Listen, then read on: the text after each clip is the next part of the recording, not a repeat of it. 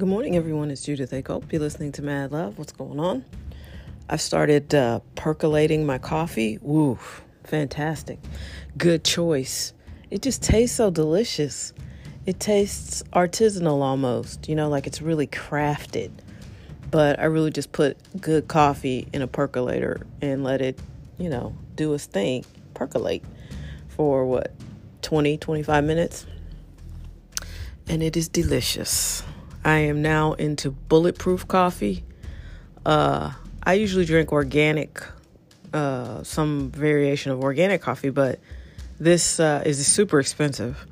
But when you read the bag, it says it removes mold because coffee has a ton of mold, and I have a allergy problem, so I don't need to be drinking mold. But it just tastes good, and maybe, uh, maybe the mold is what's been holding coffee back from tasting perfect. I don't know, but it sure is delicious. And my other obsession uh, is cold brew.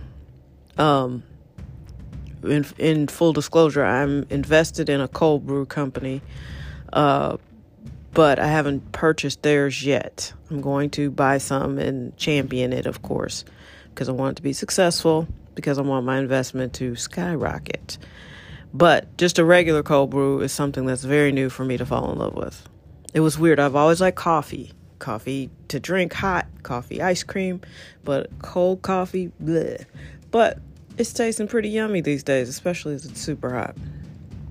So anyway, uh, I know you're enthralled by all of that, but this coffee is good. I am just saying, get yourself a percolator. It, it's old school. And I don't have an electric one. I have one you got put on a stove. It's very much retro, but it's good. It, and, and, if you're patient, you'll have a delicious product afterwards. That's my point. Uh, just wanted to share this thought on uh, this Thursday. You know, life is crazy. I, I mean, literally, it's so nutty here in St. Louis. So much crime. Uh, so many talking heads, so many people thinking they know what the problems are, so many people who are the problem but think they're the solution. I mean, it's just a lot going on here. I don't know how I can continue to live here. I really don't. it's just really challenging. If my family wasn't here, I I would have long packed up. Um, but anyway, you know, it's just it's frustrating, and, and it makes me think. You know, we have a really bad crime problem here. And it used to be, well, if you live in the city, you're going to deal with all this crime. It won't come out to the county. Well, it's out in the county now. It's starting to spread and it's just it's violent crime. It's dangerous, it's scary. It feels like to me actually St. Louis feels a lot like Washington D.C. felt in the late 80s and early 90s. I mean, it was pretty terrifying. Uh, I'm not sure why my parents left me in school in such a dangerous city, uh, but there was no internet, and you didn't really know as much um, about another area without having been in it. And they didn't see it before we got there. I had visited, but you know, I didn't think about it, you know. But living there, you get immersed in how much crime there was and you know, the drug trade was humongous and it was murders and shootings and death and poverty everywhere, all around my campus. And, uh, you know, when I went back to Howard a few years ago and it was so clean and safe, I was, I just could not believe my eyes. I could not believe my eyes.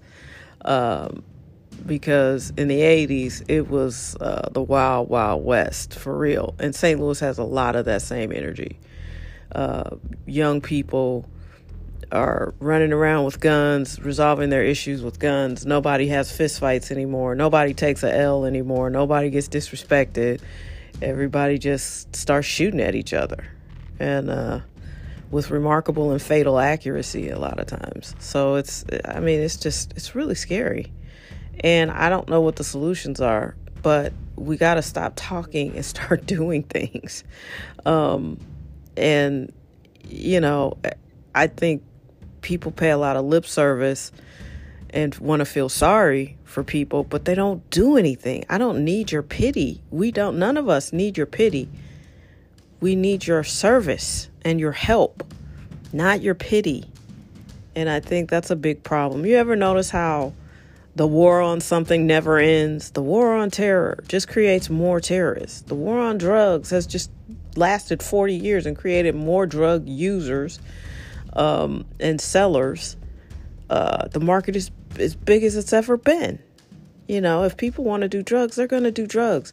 If you really wanted to defeat drugs, you should have legalized them. And then that way, people don't have to live these unsafe, unstable lives to get drugs and use them. You know, I get, and then, and you then get rid of the illegal drug trade that's killing tons of people because, you know, drug dealers robbing other drug dealers. You on my turf. How you gonna try to uh, take my corner? This my corner. You know, you get rid of all of that because people go to clinics and it's government regulated and taxed.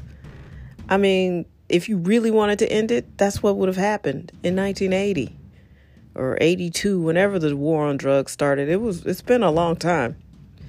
And uh you know, again, what did we learn from the AIDS crisis? Clearly nothing. Because the sexual stigma is not there with COVID, but the complete disregard of how dangerous it is, how easily spread it is. I mean, that's the same thing.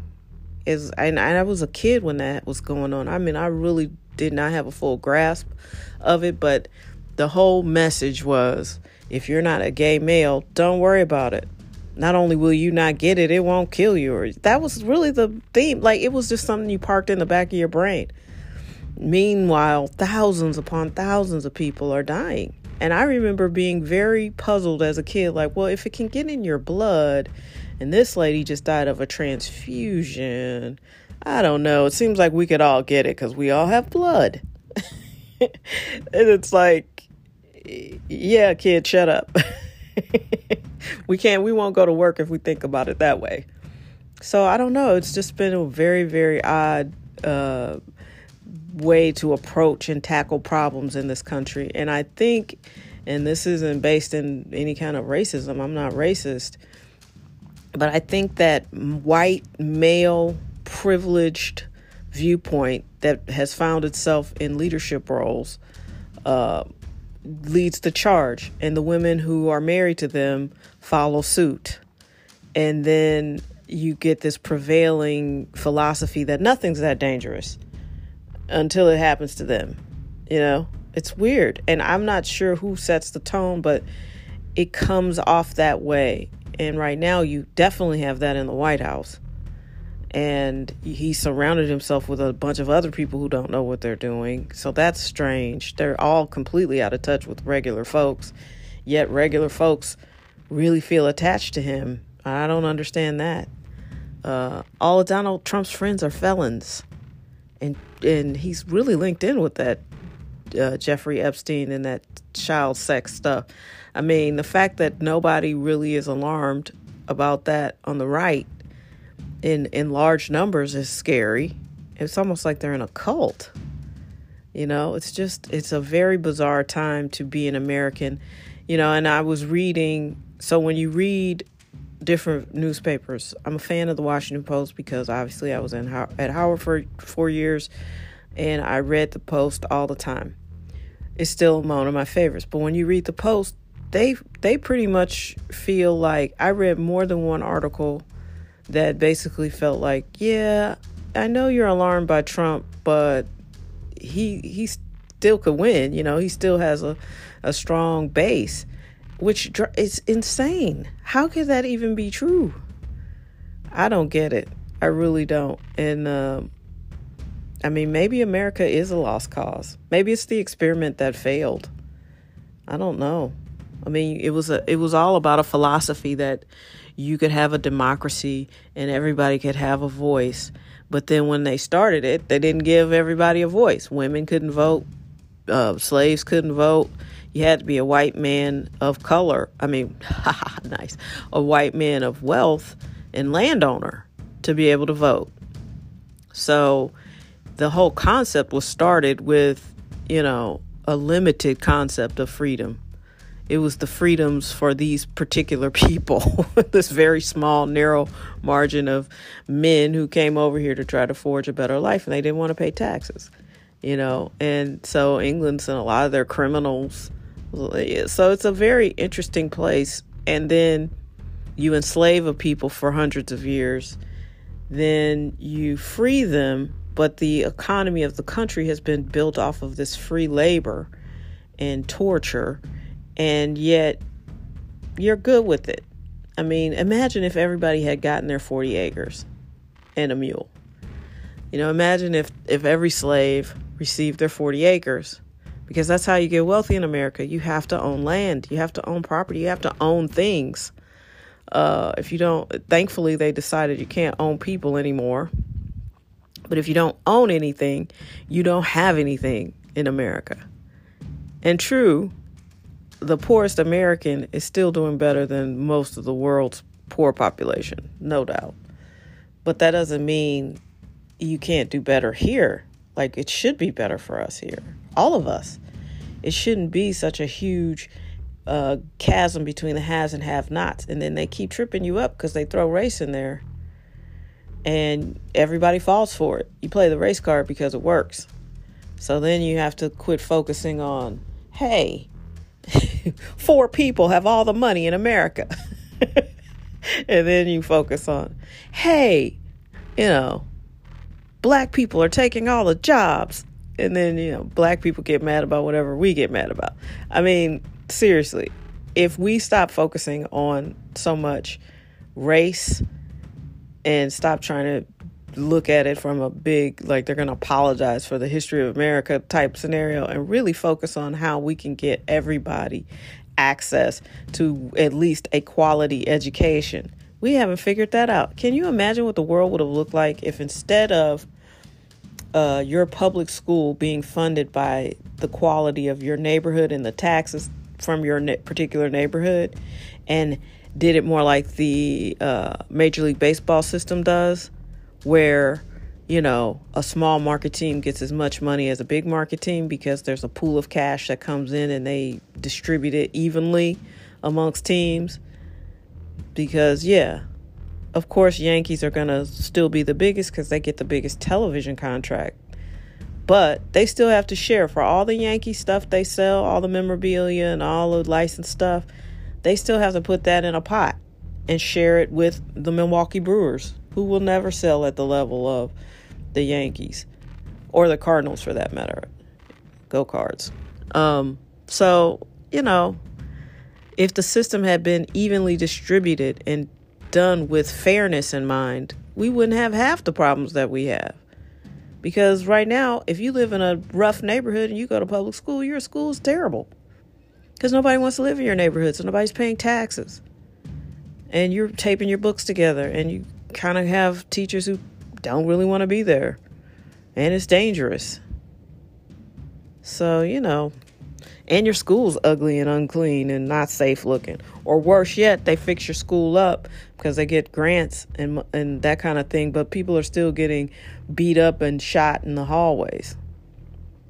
And nobody's really learning anything. It's not a institution of higher learning. There's no money for band. There's no money for football uniform. You know what I mean?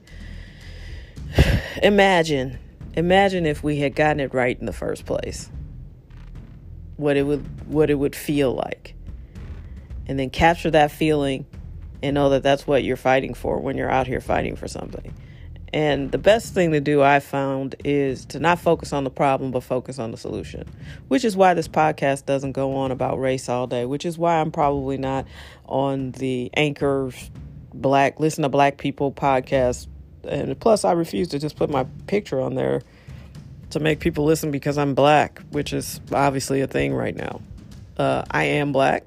I'm proud to be black. Always have been. It's pretty cool, and I love being the age that I am because I've seen quite a bit.